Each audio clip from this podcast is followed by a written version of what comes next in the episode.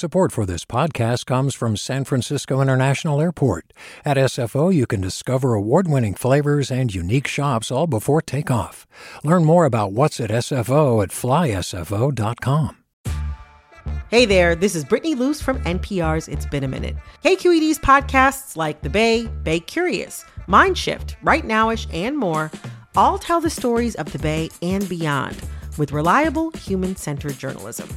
They aim to inspire, make you think, entertain, and expand your understanding of the place you call home. Here's how you can support podcasting at KQED. Showing your support is easy, and you can join Brittany in supporting KQED Podcast too at donate.kqed.org/podcast.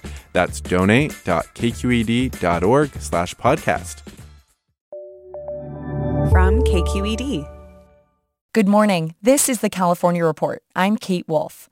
The U.S. Centers for Disease Control and Prevention has confirmed that a Sacramento County resident has tested positive for monkeypox, the first case here in California.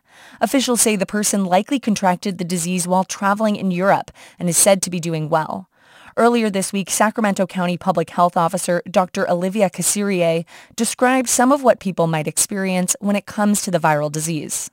Some people may experience a fever or swelling of the lymph nodes, and they might have a headache or other flu-like symptoms, but a lot of people also may not have any of those and may just see the rash as the first symptom. Monkeypox is very rare in the United States. There have only been a handful of cases since the start of this month, despite outbreaks in parts of Europe. Starting today, UCLA is reinstating an indoor mask policy. The university's 45,000 students and all faculty, staff, and visitors will be required to wear masks inside as coronavirus cases surge in California. Statewide, the number of confirmed coronavirus infections is averaging more than 10,000 per day. But that's considered a significant undercount because so many people are testing at home and not reporting the results. State models forecast the number of people hospitalized will grow to about 5,000 by late June, the highest since February, but a far cry from the more than 15,000 in hospitals at the start of the year. The Bay Area is taking the brunt of the surge, topping 50 new cases per 100,000 residents this week, up from 18 per 100,000 a month ago. Not one more!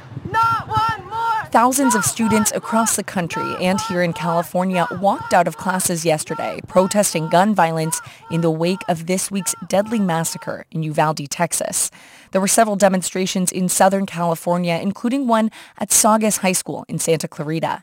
Nearly 3 years ago, there was a mass shooting on that campus in which a Saugus student opened fire and killed two classmates before turning the gun on himself. Mia Tretta was one of the students wounded by the gunman that day and led yesterday's walkout. She spoke with KCAL 9 TV in Los Angeles. This is the people who are making the laws, and they are not listening to the fact that we are dying at our schools. And that's not fair to us. We can't vote yet. But the people who are there are not doing what they need to do. The group Students Demand Action helped organize the nationwide walkouts. The student group launched in 2018 after the mass shooting at a school in Parkland, Florida. Hundreds of unionized workers who've been on strike against Chevron's Bay Area refinery are set to start voting today on a deal that could end what's been a bitter two-month-long walkout. KQED's Ted Goldberg reports. In late March, some 500 workers at Chevron began a strike over safety concerns, pay, and benefits. Since then, refinery managers and contract workers have been running the plant. Some local elected officials and activists have expressed concern that could lead to a refinery accident. During the strike, leaders of the United Steelworkers Local 5 and Chevron managers have only talked at the negotiating table a few times. But on Thursday, things changed. The two sides reached a tentative contract. Chevron says if the workers ratify the deal, they could return to the job in the coming weeks. The union says to expect results of the vote on the contract Saturday night. For the California Report, I'm Ted Goldberg. A strike by thousands of nurses has been averted at four Los Angeles County-run hospitals and multiple clinics after an all-night bargaining session led to a tentative agreement. KPCC senior health reporter Jackie Fortier has the details. The union representing about 7,000 nurses at LA County-run hospitals and clinics reached a tentative agreement with the county early Thursday morning. Cynthia Mitchell is a supervising staff nurse in the emergency department at LAC-USC Medical Center. She's also on the bargaining team. I actually feel great. We were fighting for a better work schedule, which is a 36-hour work schedule that's comparable to our hospitals, and that's another reason why nurses were leaving, because the other hospitals offered a better work schedule. This tentative agreement averts the three-day strike that was scheduled to begin June 1st. Over the next few weeks, thousands of SEIU nurses will vote. If they approve it, the new contract will last 3 years. For the California Report, I'm Jackie Fortier in Los Angeles. Workers in the California legislature are not allowed to unionize, but a new bill would change that. Cap Radio's Nicole Nixon reports. Legislative staff often work long, grueling hours without overtime, and many use their vacation time to campaign for their bosses, says Shubhangi Damokos. She's a former legislative staffer who now works for the California Labor Federation. Make no mistake, the outcome of this bill will be a direct reflection of the values of this legislative body and how it feels its employees should be treated. Some legislative workers have also complained about the process for reporting workplace misconduct, even though it was revamped in the wake of the Me Too movement. California allowed most public employees to unionize in 1977, but legislative staff has always been excluded. This is the fourth bill in recent years that would allow Capitol workers to collectively bargain with legislative leadership. This time, 30 Democratic lawmakers have already signed on. Sacramento Assemblymember Kevin McCarty is the bill's author. I've gotten up there and spoken about rights for our farm workers, for our child care workers, for in-home support services to have a voice. The Sacramento Democrat says it's hypocritical not to allow legislative staff to organize too. The bill would not create a union, but allow staff to move forward with starting or joining one. For the California Report, I'm Nicole Nixon in Sacramento. Hi, it's Terry Gross, the host of Fresh Air. We bring you in-depth, long-form interviews with actors, directors, musicians, authors, journalists, and more. Listen to our Peabody Award-winning Fresh Air podcast from WHYY and NPR. Hey, it's Avery Trufelman, host of Articles of Interest, and I've got to say, I've been a fan of KQED ever since I was a little kid, and I would come out to San Francisco to visit my grandma. It was just what we'd always turn on every time we got in the car, every time we were making dinner and turning on the radio. It was always KQED. And then over the years, I've become a massive fan of KQED podcasts because this is local reporting at its best. These are answers to questions you've always wanted to know, interviews with exciting, unusual voices, necessary journalism, all told with love and care and artistry. And did you know that a majority of KQED's funding actually comes from members? It's just people like you and me supporting the programs they love, while also getting access to cool events, behind-the-scenes footage, and so much more. If you want to sign up and be a part of this amazing community, visit donate.kqed.org/podcasts to become a member today. That's podcasts with an S. Thank you for listening, and thank you for your support. Immigrant advocates and the U.S. government have reached an agreement on standards for the treatment of children in Border Patrol facilities. As KQED's immigration editor Taiki Hendricks reports, it comes 2 years after advocates raised alarms over shocking conditions at the Texas border during the Trump administration. In 2019, lawyers in a long-running lawsuit over the care of children in immigration custody went to inspect Border Patrol stations in South Texas and around El Paso. They found hundreds of kids crammed in frigid holding cells for weeks, with little to eat and nowhere to sleep or bathe. A consent decree in that lawsuit requires, quote, safe and sanitary conditions, but government lawyers argued that didn't mean they had to provide soap and toothbrushes. And around that time, at least 5 children died after being detained by the Border Patrol. So a federal judge in Los Angeles who oversees the consent decree, known as the Flores Settlement, ordered the government and the lawyers for the children to come up with clearer health and safety standards. It provides much more detail in terms of what health care, both physical and mental, must be available. Bill Ong-Hing is a law professor at the University of San Francisco. He was part of the inspection team, and he says the new agreement is a breakthrough. In terms of meals, water for nursing mothers, baby formula, disposable bottles, hygiene, toothbrushes, soap, these things like basic things, but they were not spelled out before.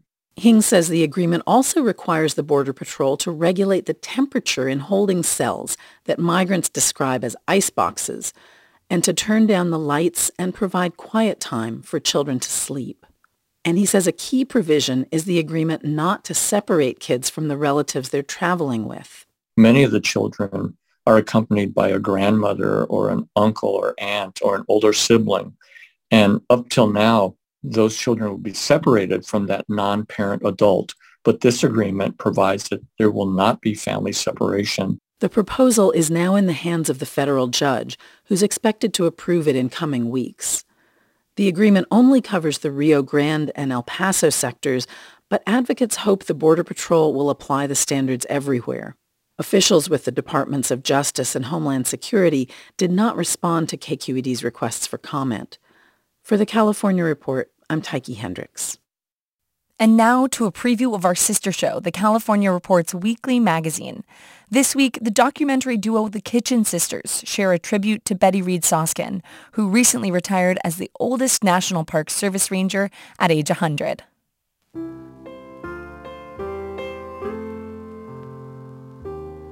My great-grandmother, Leontine Brough, had been born into slavery in 1846 in St. James Parish, Louisiana.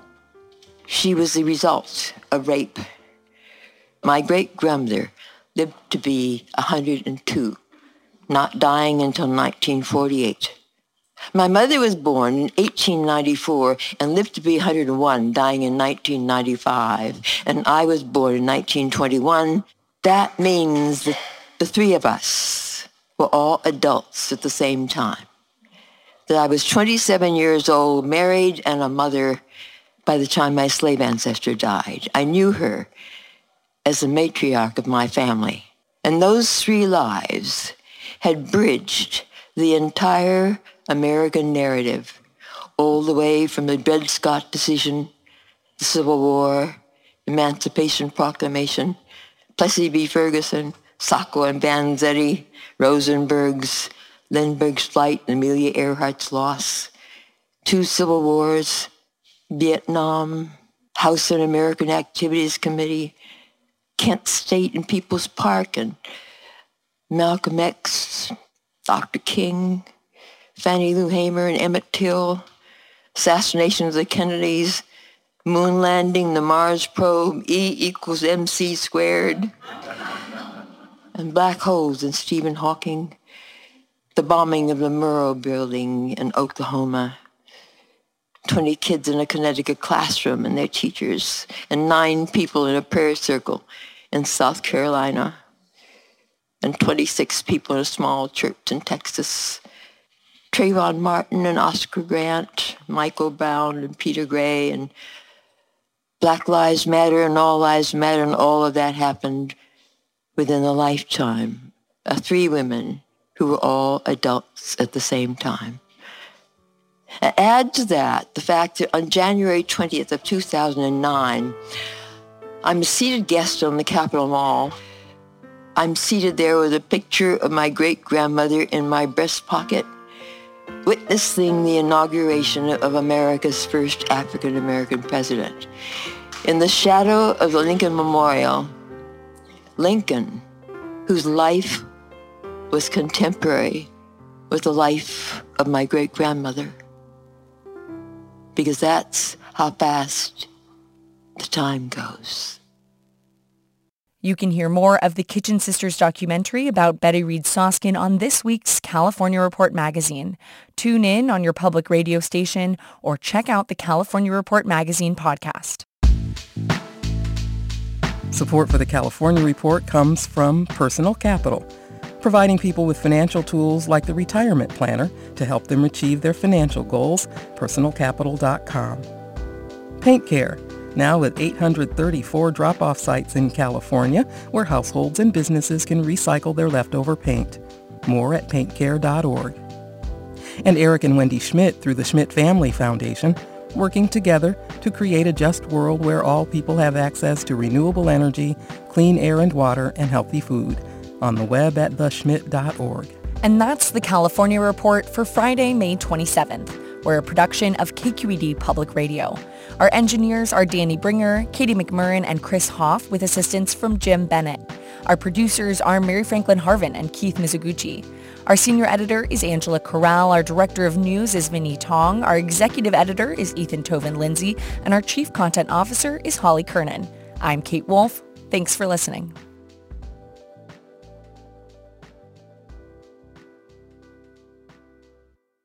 Do you love learning about the San Francisco Bay Area? Its history, its people, its unique blend of cultures? Then you should check out The Bay Curious book.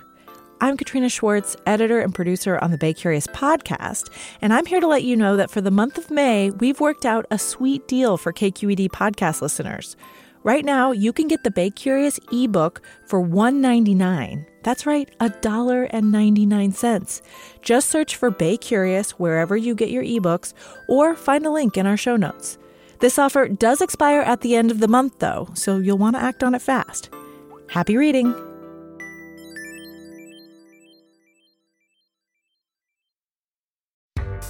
Hi there, I'm Randa Abdel-Fattah from Throughline.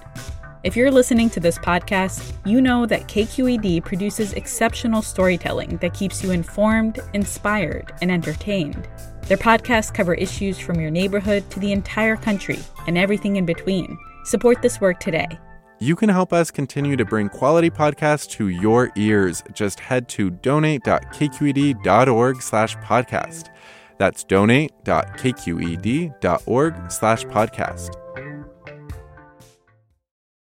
Hi, I'm Sasha Coca, host of the California Report magazine.